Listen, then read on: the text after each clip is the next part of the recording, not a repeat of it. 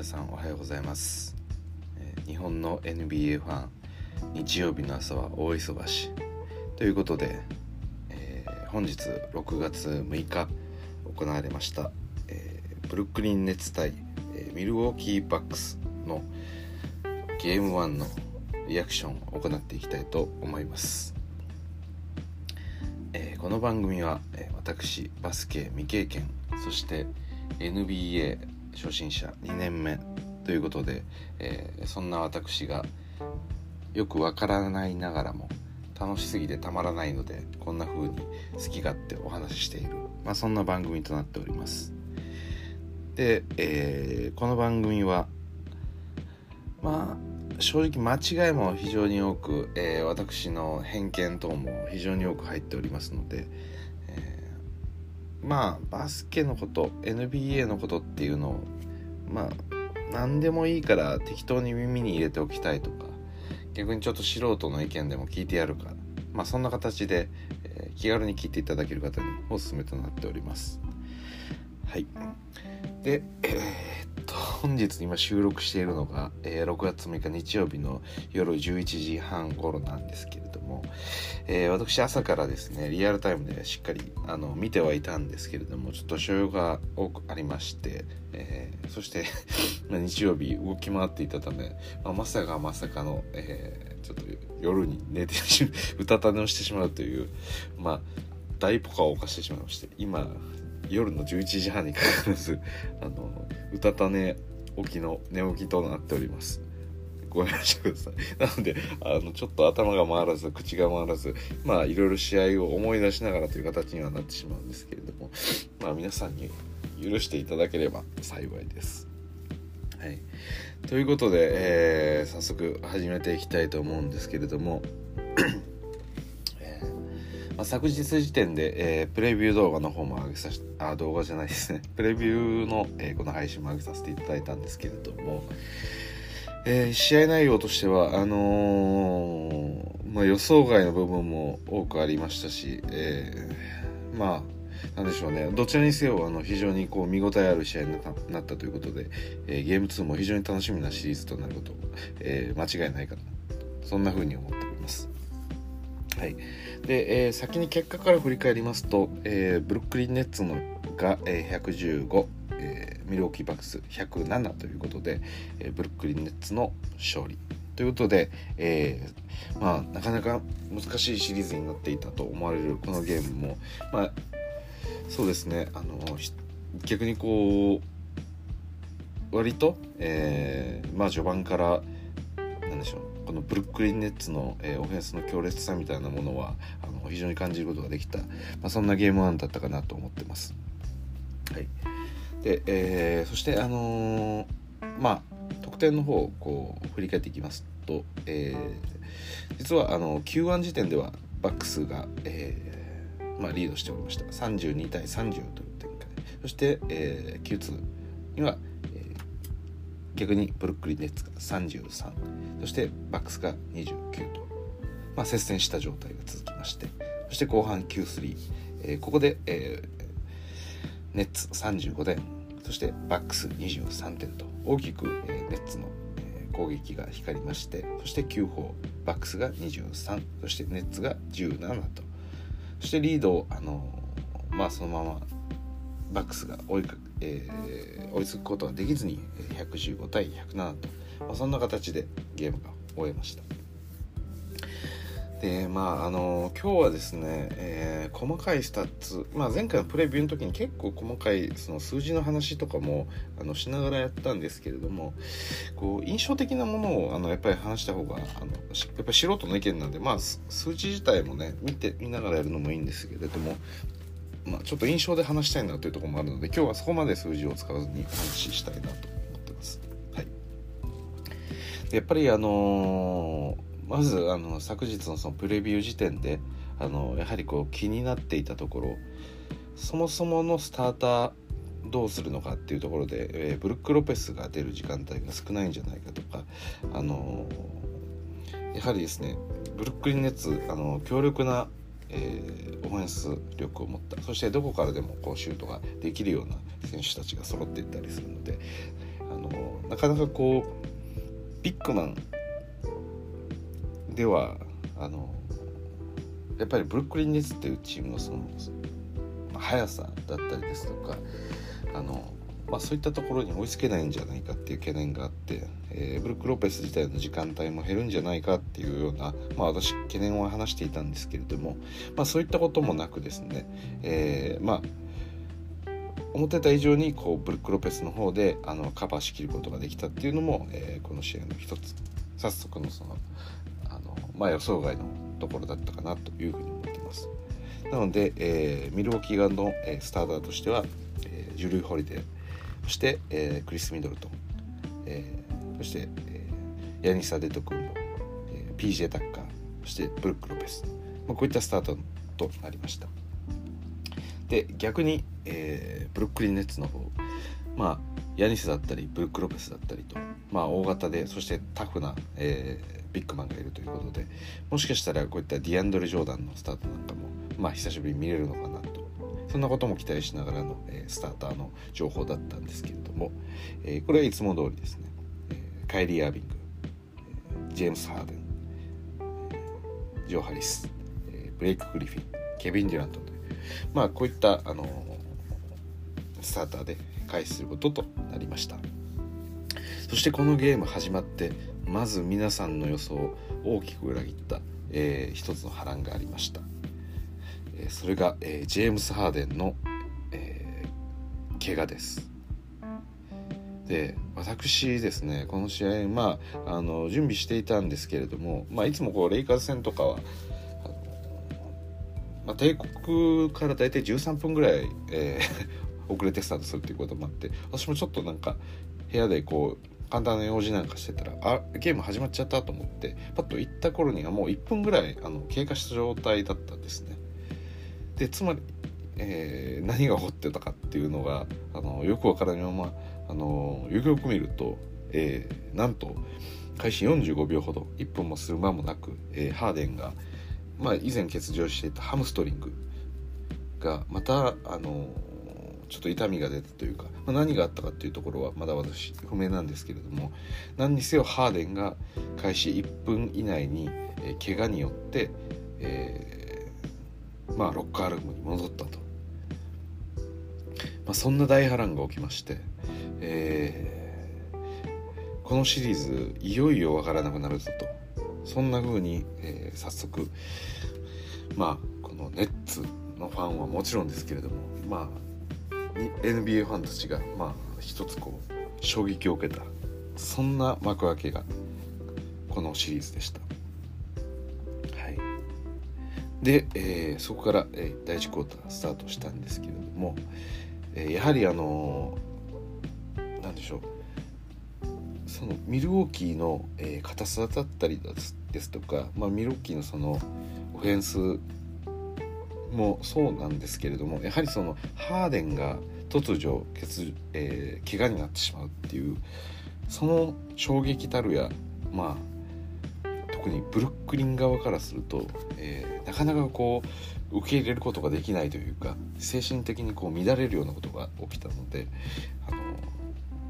まあとは言いながらもやっぱりこのブルックリン、えー、第1クォーターから30点を取ってるっていうところがまずあのさすが KD カイリーがいるチームだなと思いました。はい。でえっとまあ第1クォーター過ぎていく中で、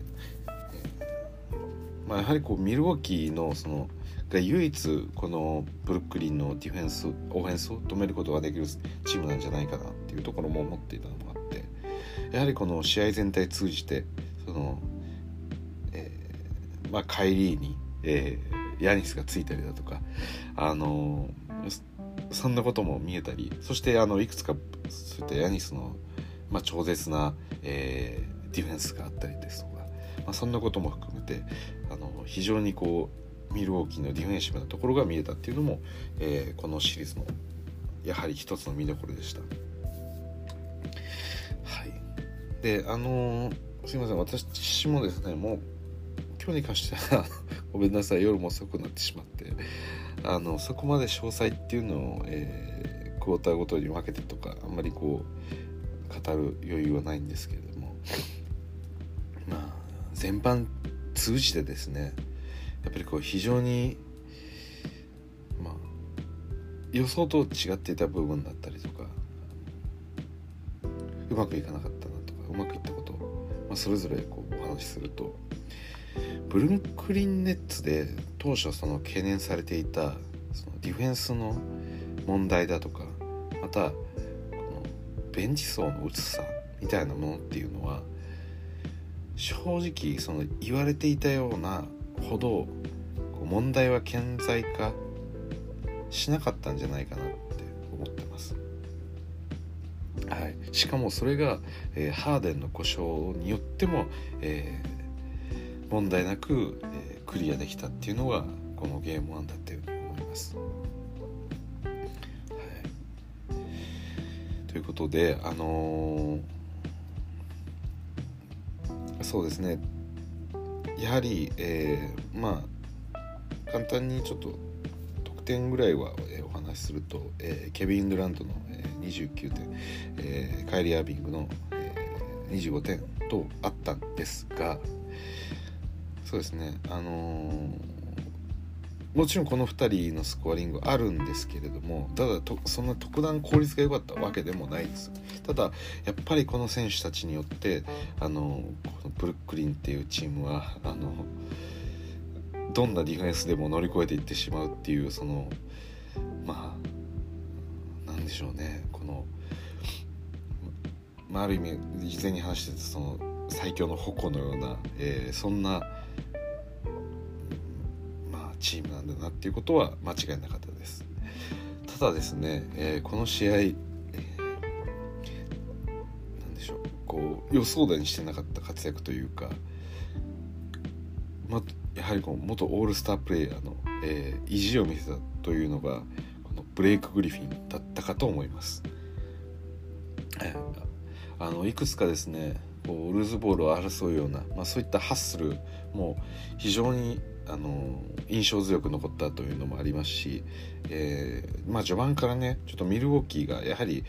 えー、カイリーや、え、デュラントに対してあのきつくプレッシャーを与える中で、えこのブレイク・グリフィンがスリーポイントを打つなど攻撃をブレイク・グリフィンで終わるっていうシーンが多くありましてでやはりこう最初はスリーポイントこう外してしまったりだとか、まあ、そういうシーンも多くあったのであこれはミルウォーキーのディフェンスがうまくいってるのかななんて思ってたんですけれどもなんとですねブル、えー、ブレイク・グリフィン自体が、えー、35分出場の中で、えー、18得点14リバウンド3アシストそしてフィールドゴールが13分の7 53%の効率でさらにスリーポイントは9分の4の44%ここまでのね、えー、活躍を見せるとはまさか思っていませんでした。私も、あのー、このブルックリン・ネッツをレギュラーシーズンからこう見ていく中でやはりあの事前のプレビューでも話題にしたのは、えー、あカイリー・アービングケビン・デュラントジェームス・ハーデンのビッグ3そして、えー、ジョージョー・ハリスを含めたビッグ4みたいな言い方をしてたんですがまさかのブレイク・グリフィンがここで、えー、大きく機能したというのが、えー、このブルックリン・ネッツの一つの勝因だったと思います。そして、えー、先ほど少しお話ししたジョー・ハリスも、えー、34分、えー、そして19えー、34分の出場で19得点。フィールドゴールは11分の7の63%そしてスリーポイントは9分の5の55%ということで、えー、ジョー・ハリス自体なかなかこう入ってこないんかなか思ったんですがしっかりとスリーポイントやっぱり決めてきて、まあ、結果としてみれば、えー、非常に効率のいいオフェンスとして、えー、機能したと。まあそれ以外にですもんえー、にもですねマイク・ジェームスだったりですとかブルース・ブラウンこの辺りのプレイヤーがねあのまあスタッツ上は、えー、例えば、えー、マイク・ジェームスが、えー、30分まあこのマイク・ジェームスが30分も出るっていうことも誰も予想はしてなかったと思います。やはりこのハーデンの怪我っていうのも誰も予想できなかったのでそして、えー、その以外にも、えー、ブルース・ブラウン。まあ、少しずつあのいい活躍がしてるかなっていう風はあったんですけれども、えー、まさか21分の出場。そしてあの6得点という、まあ数字上そこまで良くはないんですけれどもただあのこのカイリー・アービングケビン・デュラントブレイク・グリーンジョー・ハリスっていう、まあ、こういった選手がいる中であの、まあ、やはりそこだけにこうミルウォーキーのこの注意がやっぱり強くいく中でしっかりと、えーまあ、そこの視点を外すような、まあ、そんなプレーができていて、えー、なかなかにこうカイリーさえ止めていればケビン・デュラントさえ止めていればっていうような状況を作らせなかったっていう意味でこのマイク・ジェームスや、えー、ブルース・ブラウンの存在っていうのは非常に大きかったかなと思ってます。はい、でそして、えー、まあ先日のプレビューの中でもお話ししていた、えー、ディアンドレ・ジョーダンの出場、まあ、それについては、まあ、一切今回なくてですね。そして、えー、なんとナッシュが採用したのは、えー、若手の、えー、クラクストン君ですね。を、えー、この試合ルーキーの、えー、クラクストン君をこの試合で、えー、まさか採用するということでそして、えー、いいプレーも多く見られました、まあ、ディフェンスのインテンシティも高くあのー、まあそうですね。これは言そうですね。あまりこう言っても仕方ない部分あるんですけれども、えーまあ、特に序盤の方はミルウォーキーが結構あの簡単にこうファールを取られるようなケースが多くてで逆にこうブルックリンの方は割とこうハードなディフェンスをしつつもなかなかこうファールを取ってもらえないっていうシーンもあのこのミルウォーキーにとって多かったかなと思うんですけれども、まあ、それはあの審判がどういう判断をするかというところなのであくまであのなんでしょうこのチームプレイヤーたちだったりとかが、えーまあ、何か力を及ぼせる部分ではないんですけれどもただその中でもねやっぱりこのクラクストンは、えー、こう結構ハードに自分のその、まあ、若さだったりそのアスレチック能力っていうのを非常に、まあ、全もう総動員してあのタフなディフェンスをかなりしていたかなと思います。はい、なので、あのー、まあ、今言ったこのマイク・ジェームスやブルース・ブラウン、えー、クラクラクストンなんていうのは、えー、この、まあ、ブルックリン・ネッツハーデンのトレード以降ベンチ層の薄さと言われたりそのディフェンスの、えー、やはりこう穴みたいなところっていうのを、まあ、予期していなかった、えー、この3人がカバーしてそしてまた KD まあジョー・ハリスもそうですしあの今特に KD ですねが、えー、まあ、この44分の出場の中でもしっかりとディフェンスにもあの自分の力をこう割きつつあのこの試合を終えたっていうことであのやはり KD というとあの、まあ、あまりにもこの理不尽な体格を持っていたりシュート精度を持っている中であのワンオンワンだったりのそのオフェンス力っていうのがかなり強くフォーカスされるとは思うんですけれども、まあ、体型だったりとかとはこうやっぱりこう一般的に思う以上にまあディフェンスもしっかりとできるプレイヤーなんだなっていうことを、まあ、思わされた、まあ、KD のえハーデンがいなくなることによって余計にこの KD の比重っていうのもやはり多くなった中でもこのセンターポジションとしての、えー、KD のディフェンスっていうのは非常にこうまあ、ミルウォーキーにとって予想外でしたし、まあ、NBA ファンにとってもあの改めてこの KD という選手のその強さみたいなものをディフェンス面にもちょっと見出したんじゃないかなとそんな試合だったかと思います。はい、なのでですねあのなかなか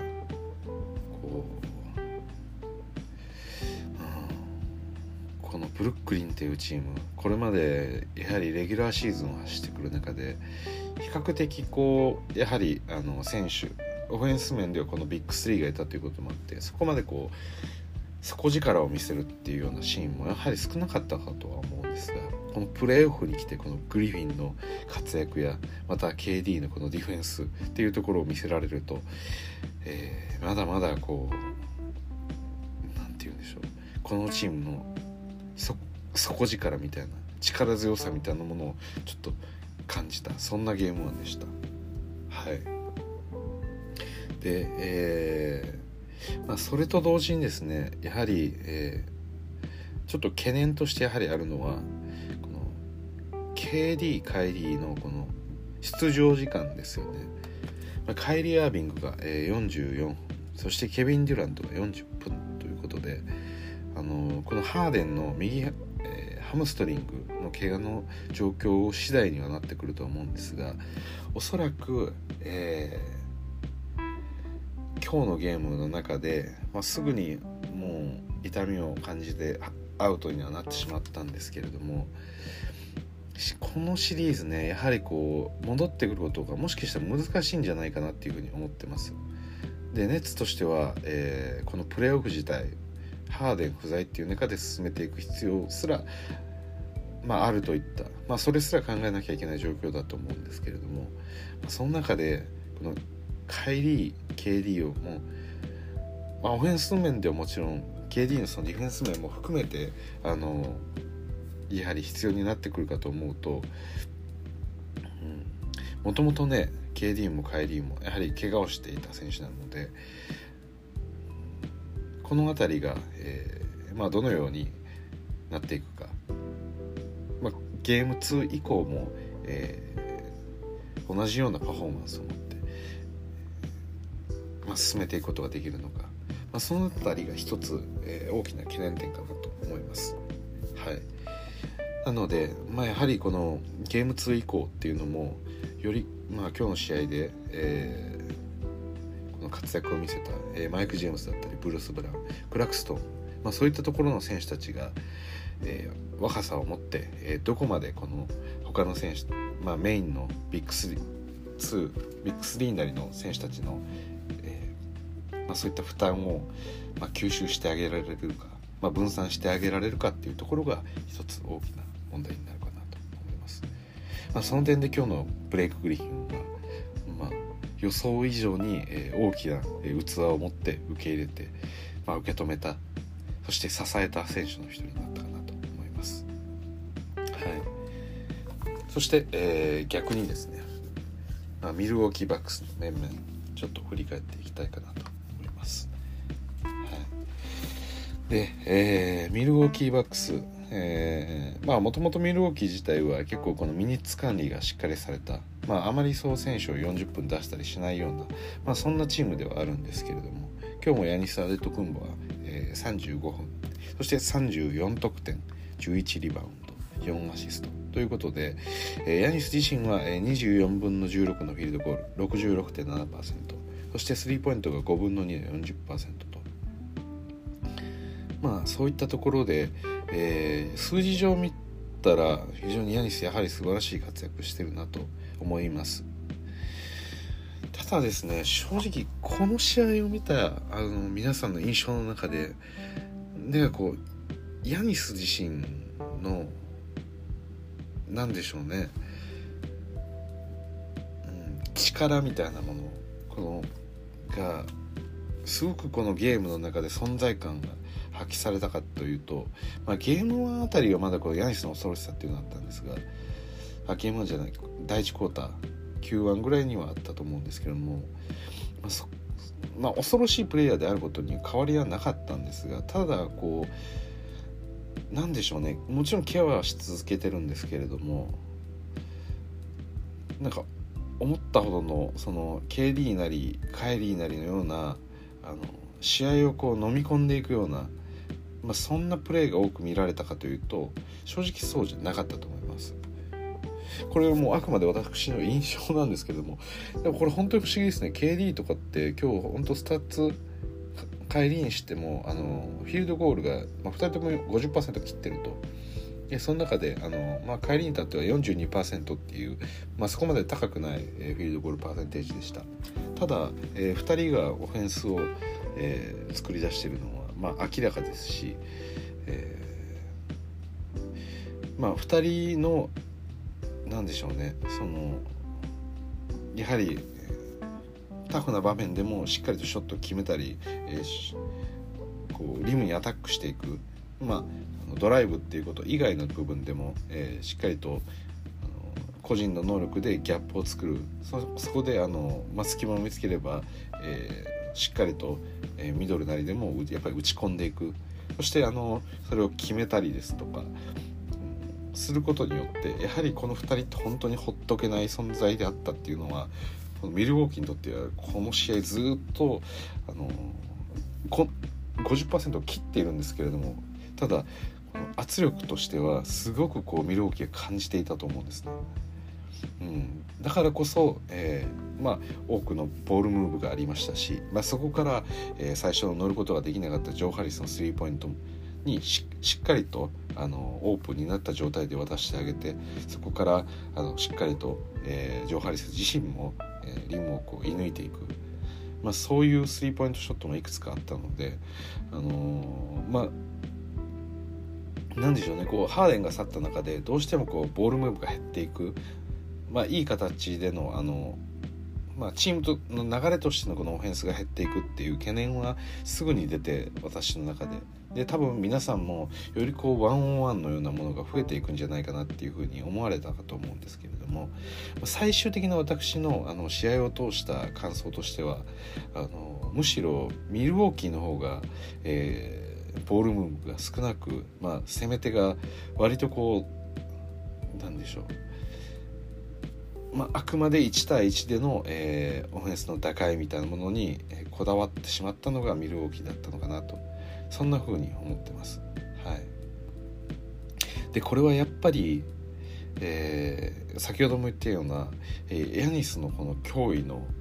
少なさというか、うん、であとは、えー、まあホリデーだったり、まあ、ミドルトンに対してのまあもう少し、えー、この辺りのプレイヤーっていうのがブルックリンネッツ相手だとワンオンワンでもあのしっかりと、えー、ギャップを作ってシュートを打ち切れる、まあ、そんなもしかしたらおごりみたいなものもミルウォーキーの中にあったんじゃないかなという気がしています。なのでなかなかこう試合、えー、中盤終盤と進めていくにつれてミルウォーキーの方が厳しくなってくるとジュリュー・ホリデーが1人でこう打開しようとしたりだとかミドルトンの方で、まあ、やはりこう身長、まあ、ミドルトンっていう選手自体がこうまああの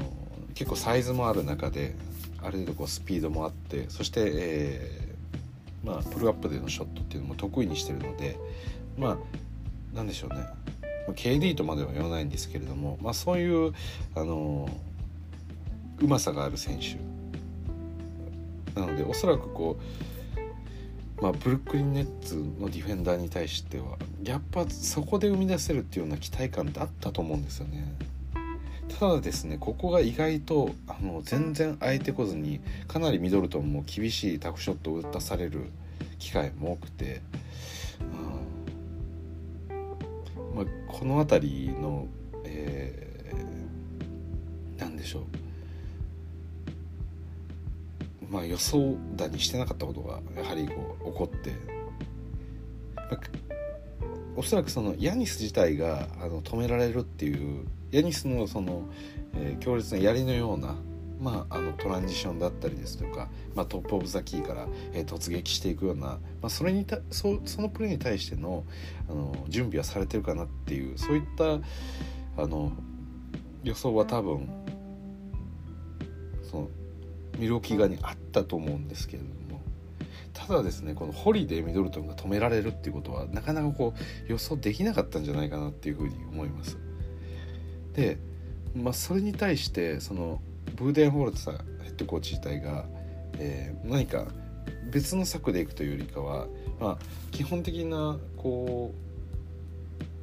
うでしょうチームの中で得点をしていく、まあ、ボールムーブをしっかりとしていき、えー、スペースを作っていくっていうことはあのそこから進んでいかず。むしろこうよりこうアイソレーションいや勝てるはずだっていうところでそこをもっともっとこうなんでしょう各選手のオフェンスのギアを上げていくことによって解決しようとした部分はあったと思うんですがそれもうまくいかず、えー、なかなか得点ができないという状況がどんどんどんどん続いていきましたと。えー、そして すいませんあの事前のプレビュー段階でもお話していたこのスリーポイントが多頭チームであるとこのミルウォーキー自体がただあのまあ非常にこうなんでしょうね、まあ、リバウンドは非常に強くて、えー、ポゼッションが多かったりとかあのまあ、ブルック・ロペスっていう守護神がいる中でインサイドをしっかりと守りきってそしてリバウンドも多く取ってポゼッションも多くある中でスリーポイントを多投していくというのがこのプレーオフの中での、えー、ミルウォーキーのマイアミヒートに対しての一つの戦い方ではあったんですがなかなかそこのスリーポイントのシュート確率が乗ってこないといったところで、えー、この試合自体もスリーポイントがまあ乗ってこないっていうところがありましたと。で全体の数字としては、えー、20%チームとしては20%でした。そして、えー、逆にネッツは37%と、えー、平均上にやっぱり決めてきたと。でフリースローに関してもバックスは57%えー、そして、えー、ネッツは88%と。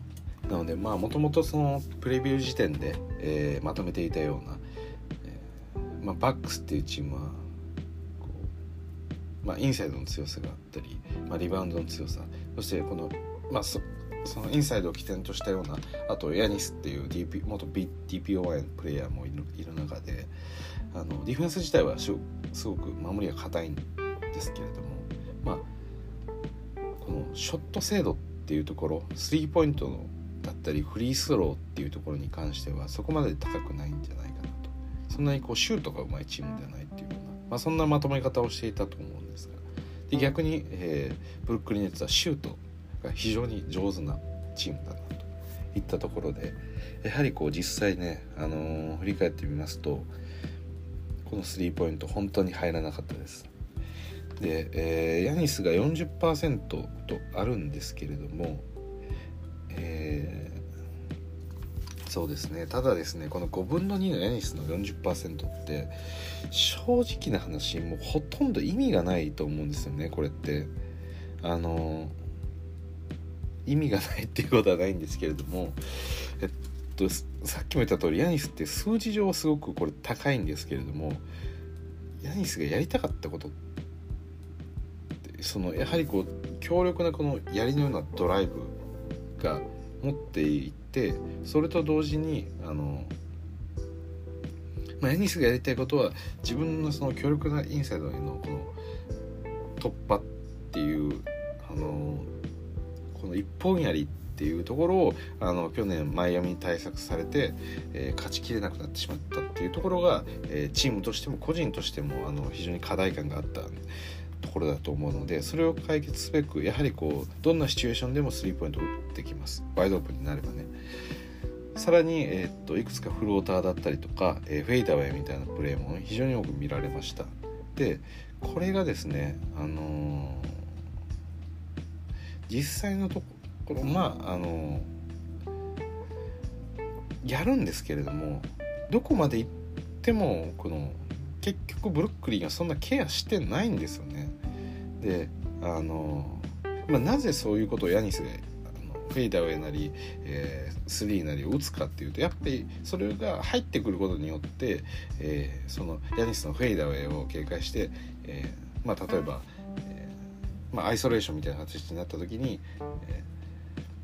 まあ通常ヤニス対策ってなるとみんなこうこう下がるような守り方をすると思うんですね。ドライブを警戒するような守り方になる中で、まあ、ヤニスは、えー、簡単にそのアイソレーションの選択肢として自分の強力なドライブがあるんで、まあ、フェイダーウェイするっていうのは、まあ、完全なマイナス方向への動きそこで大きなギャップが作れるだとか、まあ、スリーポイントに関しても、えー、ヤニスがトップオブザキーでボールを持つとやはりこう飛ぶようになってこうあの勢いに乗ったヤニスが、えー、ど真ん中をこう突っ込んでくるっていうこの武器が一番怖いのでやっぱりみんなこう下がるような守り方をすると。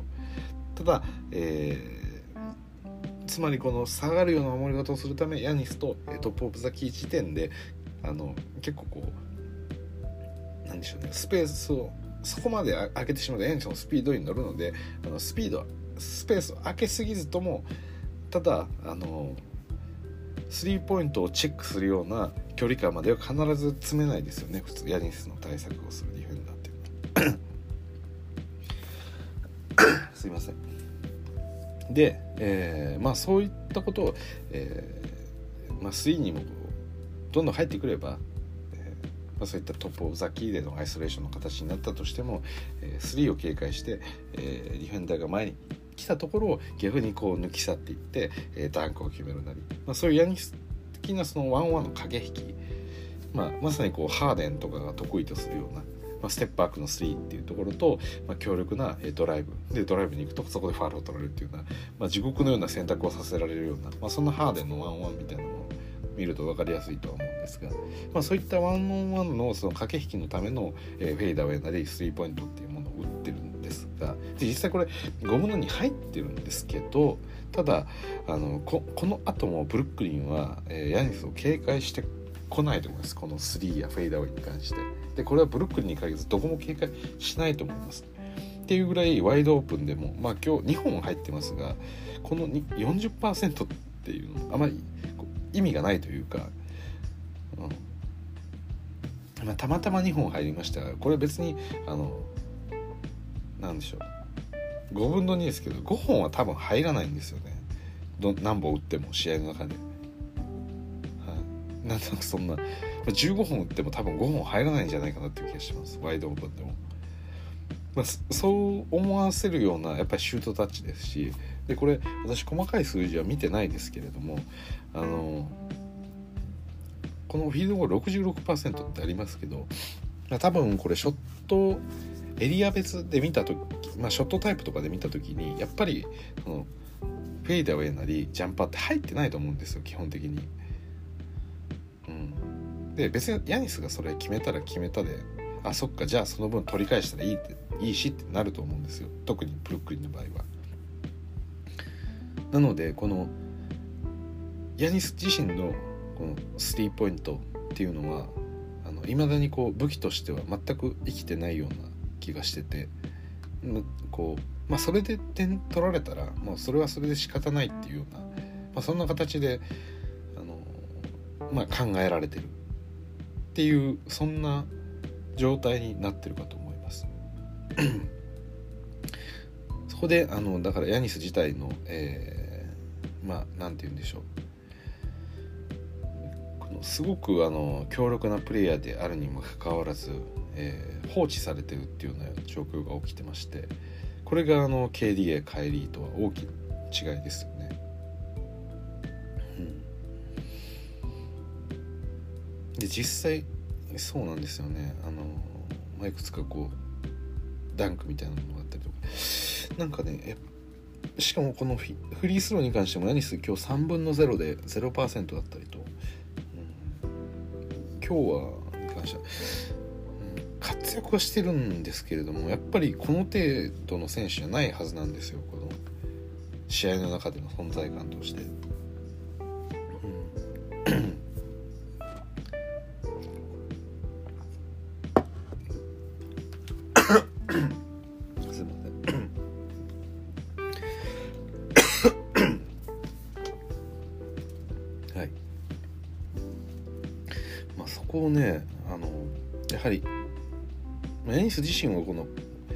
率のいいオフェンスとして、まあ、35分で34点取ってっていうこともあるんで数字上はいいんですけれども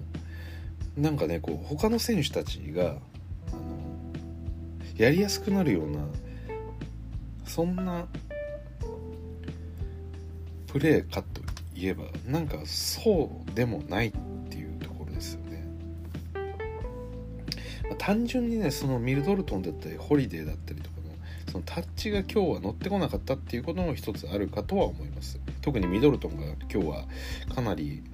乱調でして、えー、36分の13得点。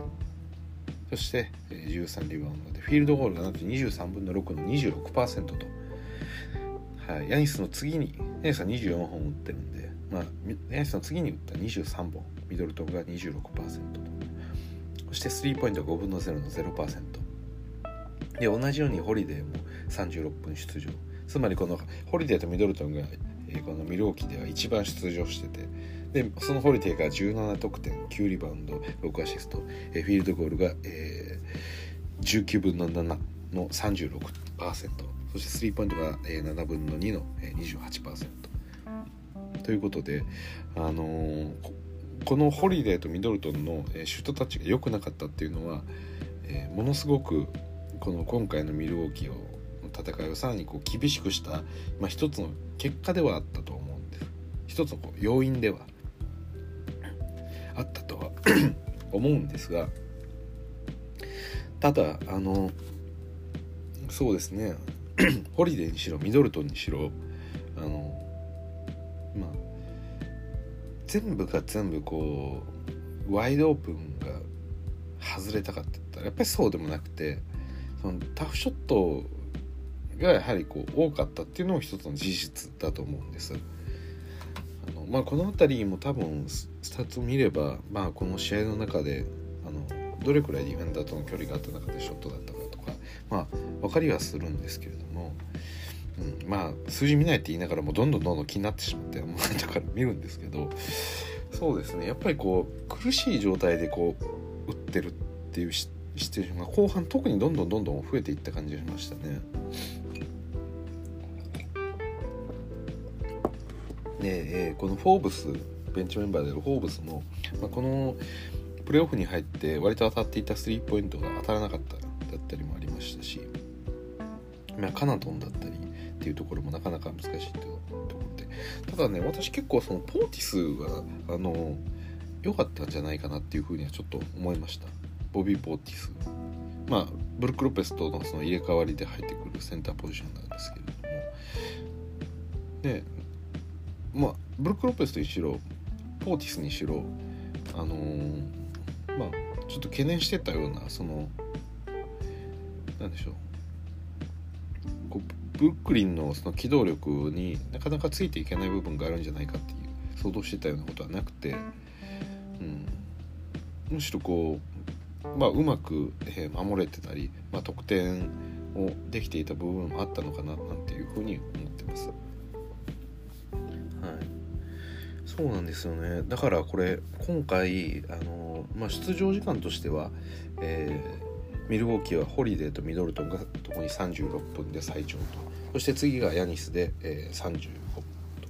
と。その次が、えー、PJ タッカーとブルック・ロペスで、えー、27分。といった感じの、えー、ミニッツの配分なんですけれども、まあ、PJ はそんな得点しないにしても、えー、ブルック・ロペスも、えー、27分の19得点。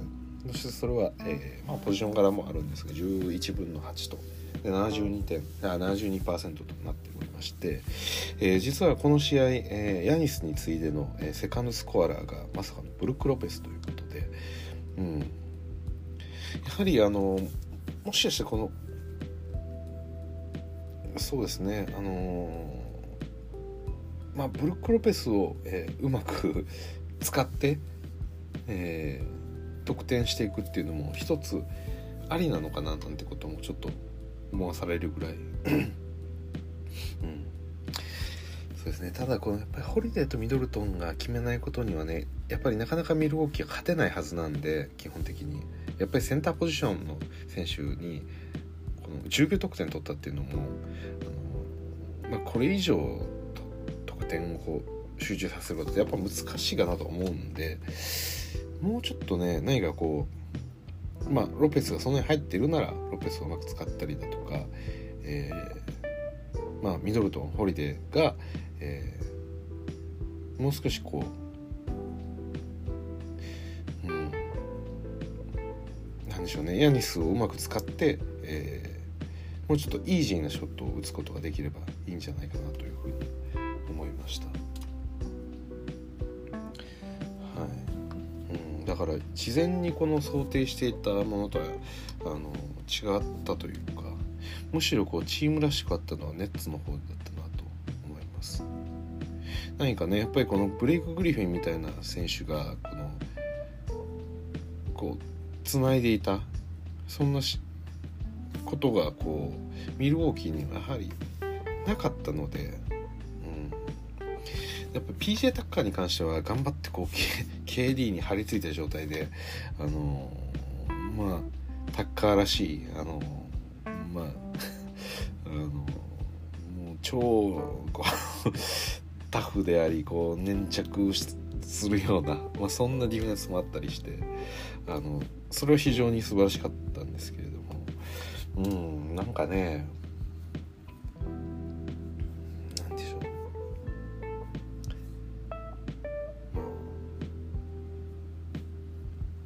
ちょっと予想外でしたねこれは。でこれからのそのゲーム2以降どうなっていくかっていうところなんですけれども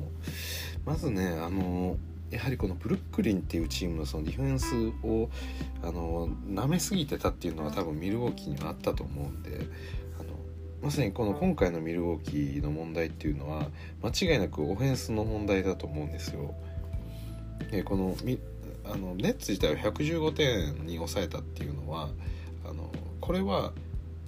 間違ってないと思うんですやっぱりさっきも言いましたけど KD にしろ帰りにしろ、50%フィルゴール割ってますし、えー、まあそこまで抑えれたっていうことはブルミルウォーキーとしてある意味成功だったと思うんですがただあのやっぱりオフェンス面でのそのなんでしょうねこのスリーポイントの入らなさまずは、うん、とあそこなんかヤニスをうまく使い切れてないというかそのなんでしょうねそのまあ、去年結構やっていたような、まあ、今シーズンはそこから脱却しようっていう思いもあったんでしょうけどヤニスが、えー、インサイドをアタックしてでそこからのキックアウトみたいな形っていうのも、まあ、この試合結構まあ少なかったかなと思うんですよ。やっぱりヤニスにミドルのあたりまあ少しもう守り方としても完全にスペースをというかこうギャップを作ってもいいよっていう風にやられてるんですけれども、まあ、そこで気持ちよくなってヤニスがあの打ってもなんかこうチームとしてはあの追いつかないというか得点として。うん、なのであのヤニスはもっとまあこうインセドケアされてると分かりつつもさらにこうもっともっとリムを攻めてあげることによってあのもう少し、えー、いろんなギャップそしてスペースもやっぱりできてくるのかなっていうふうには思うんですね。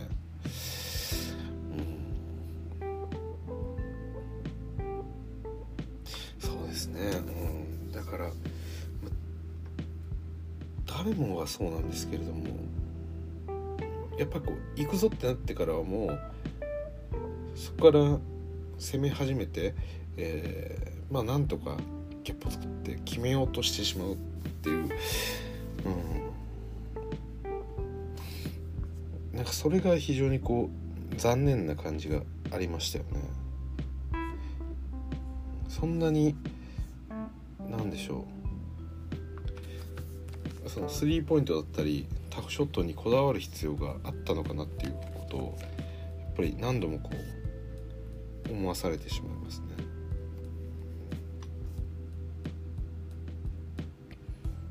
であそうか。一応そのペイント得点としては、えー、ミルウォーキーが72点そして、えー、ブルックリンが48点と。まあブルックリンはね、えーまあ、みんな外入るんで、まあ、ペイントそこまであのやる必要もないんですが。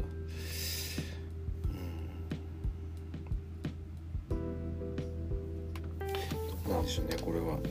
私なんか印象まあ3が全然入ってなかったんでまあ結果的にペイントでの得点にはなっていたと思うんですけどもなんかこうペイント得点がこんなに多かった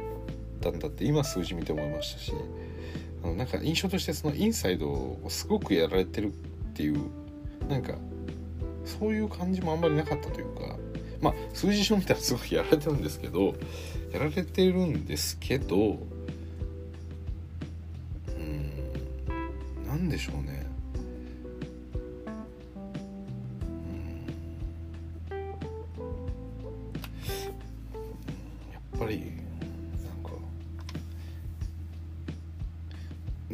こうミルウォーキーのオフェンスに脅威をあんまり感じなかったですよねこうこれってどうなんでしょう？まあ今日スリーポイント全然入ってないんでそのスリーポイントで解決するのかっていう気がしますよね。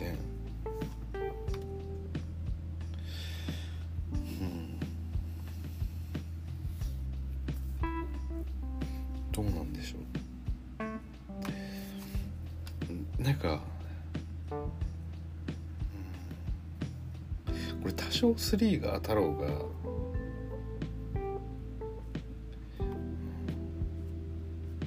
まあこれどうでしょう。あのこれ多分普通3が35%ぐらい入ってくるってなると、えー、多分あと6本7本ぐらい3が入ってくることになるのかな、うん、そうすればまあスコアリングとしてはあのネッツを超えていくことはにはなるはずなんですがただなんかそうなるようにもこうなんか思えないというかなんでしょうなんかこうスリーポイントを打ってるこうシューター自体の質も違うというか、うん、やっぱりこのまあ水物とは言うんですけれどもこのシリーズの中で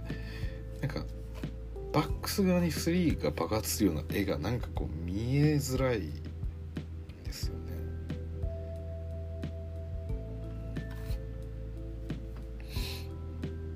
あただね3入ってこないとね、うん、今日みたいなそのドリューホリデーやまた、えー、ミドルトンのその厳しいあのタフショットみたいなものがすごく増えていく。なると思うんで、うん、どうなんでしょう。バックスとしてはまあ3入れろって言うんですかね。それってなんかこうねゲーム2次はどうすんだっていう時に、えー、前回はちょっとさすがに20%っていう3はさすがにないでしょうと。次の試合3がちゃんと入ってくればもうちょっと、えー、ミドルトンもホリデーもインサイド侵入しやすくなるからさ。次は3入れてよねって言ってるままにこのシリーズが終わってしまいそうな気がするんですよね。うん。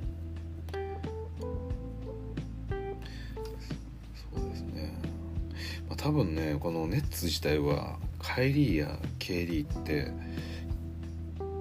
まあしっかりメロクイ抑えれたんですけれどもあの本当に止められない日っていうのはそれでも決めてくる爆発力を持ってるのは KD とカイリーなんで今日はこれ 50%2 人切っててしかも得点がやっぱり30点いってないわけじゃないですか。29点25得点って。これも高いんですけどただこの KD やカイリーって別に40点乗ってきてもおかしくない選手なんで、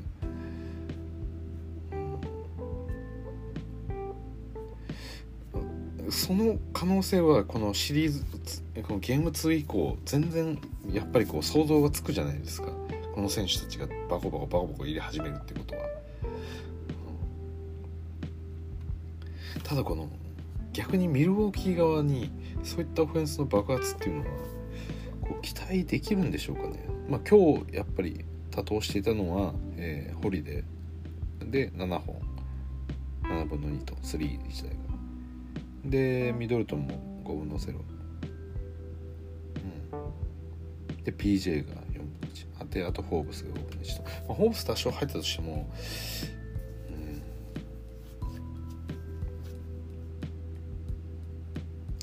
そうですね。なんかねミドルトンとかもすごいシュートがうまい選手であるんですけれどもただなんかそのミドルトンのセレクションに任せるというかなんかそういうスリーの打たせ方じゃないそのスリーの打たせ方みたいなものをできればいいですよね、まあ、あくまでこのミドルトンがワンの中でのその引き出しの一つとしてスリーをこう打っているようななんかそんな印象はあって。でこのまあそうですね。先ほどあと67本入ってくるはずって言ったんですけれども今日での試合でもやっぱり5本ヤニスが打ってるんでこのヤニスが5分の2以上に入ってくることっていうのもなんかちょっと考えづらいというかそれって本当に何でしょ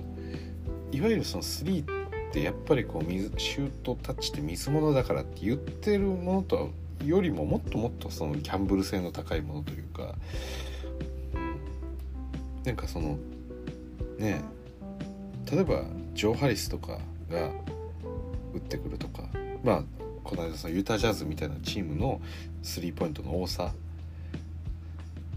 であそこもやっぱ3が多い分そのスコアが思いっきり伸びるかっていうとそうじゃないって日もやっぱりあるとは思うんですけどとは言いながらもあそこのシューターってやっぱりそれなりに入るっていうものがあった中でのその揺らぎとしてこの水物感というかそういうものがあるじゃないですか。ただこのバックスのこのアデトクンボを含めたスリーポイントの水物感ってもっともっと高いもう不安定なギャンブルというかなんかそういう印象が非常にあります。はい。であちょっと意外な指標なんですけれどもブルック・ロペスはディフェンスリバウンドに一切参加しないんですね。今日の数字リバウンド5本なんですけどオフェンスリバウンド5でディフェンスが0なんですね。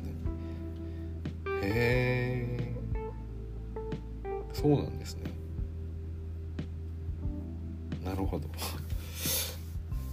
まあタテトコンボヤニスが11の、えー、ミドルトンが10なんディフェンスリバウンド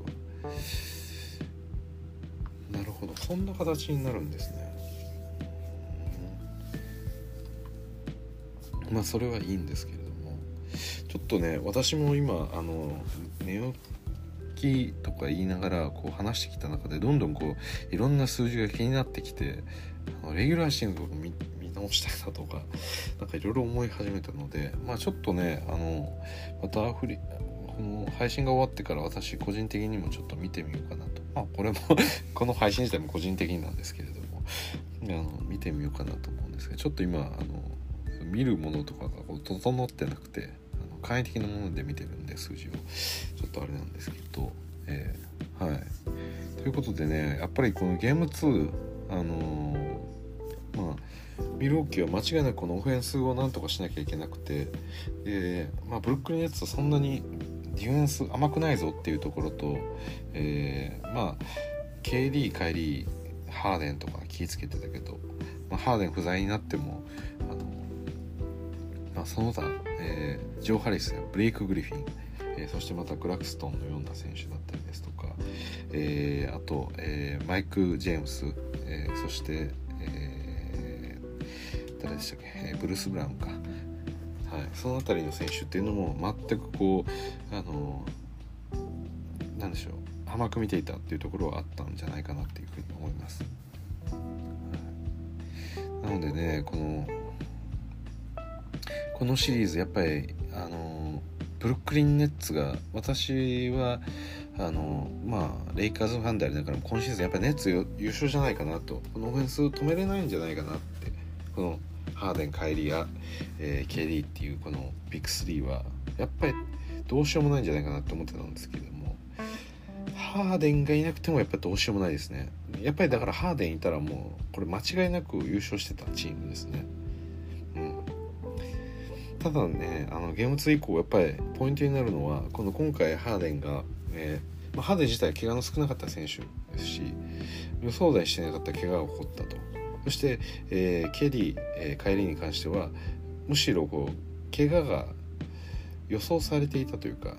予想されていたという言い方ではないですけど怪我の懸念がある選手だったプレイヤーなんで、まあ、それがゲーム2以降、まあ、もはやこの何でしょう怪我は考える必要ないとか無視するっていうこともできないぐらいに重要かなと思いますので。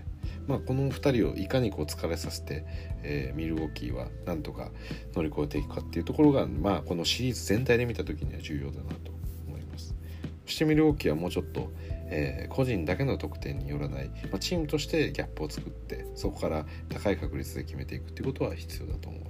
ねはいということですいません今日もなんだかんだ1時間もたっぷり話してしまったんですけれども、えーこの第14回、えー、ミルウォーキー対、えー、ブロックリンの、えー、熱い熱い激戦化け物対決っていうところは、えー、ネッツの勝利ということで、